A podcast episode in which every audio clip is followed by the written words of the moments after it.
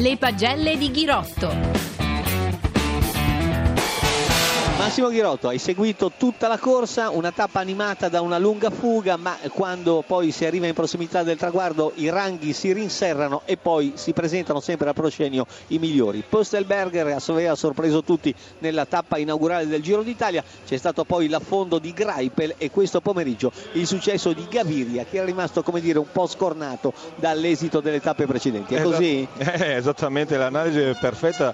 Direi che oggi il correggore colombiano Gaviria porta a casa la tappa e domani si godrà anche la maglia rosa ma direi che è potente stata l'azione di tutta la quick step. Questi sanno andare con il vento questi belgi eh, quindi hanno approfittato della loro dire, capacità di riuscire ad andare di fronte a questo maestrale che a certi tratti era veramente fortissimo. Jungels veramente ha fatto la differenza ma è stato bravo anche Martinelli è stato bravo anche Richese, Case e Jungel ha dato veramente una grande spinta e ha guadagnato pochi secondi ma sono importanti 10 nei confronti dei suoi diretti avversari per la classifica. Massimo Ghirotto, abbiamo detto dell'importanza del successo di Gaviria, abbiamo detto del grande lavoro svolto dal capitano della Quick Step, il lussemburghese Jungels, per gli italiani c'è il terzo posto di Nizzolo, in qualche modo eravamo come dire, un po' scontenti, ieri Ferrari secondo, oggi Nizzolo terzo, insomma si fa quel che si può. Beh però Nizzolo sono contento della sua prova oggi perché ieri ha patito molto, ieri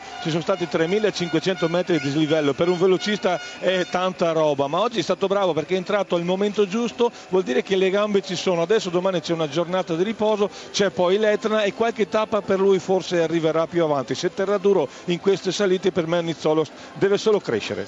Graipel e Gaviria non è arrivato ancora Caleb Iwan tanti piazzamenti nessun successo. Perché secondo te? per Beh, una eh... carenza di condizione o perché è ancora relativamente giovane e deve crescere? Beh, sicuramente un giovane talento che emergerà, eh, qua lo aspettiamo e io sono fiducioso che lui possa comunque dare la zampata giusta. È vero che la sua squadra si divide anche con Adam Yates che deve puntare alla classifica. Nel caso della lotto, eh, di, mm, nella lotto di Greipel oggi per esempio ha dovuto so, così, sobbarcarsi il grande lavoro per tenere sempre quella fuga lì sui 2-3 minuti e poi nel finale, come diceva Luigi, l'ha pagata. Quindi Greipel è anche un, molto, è bocciato come tutta la sua squadra.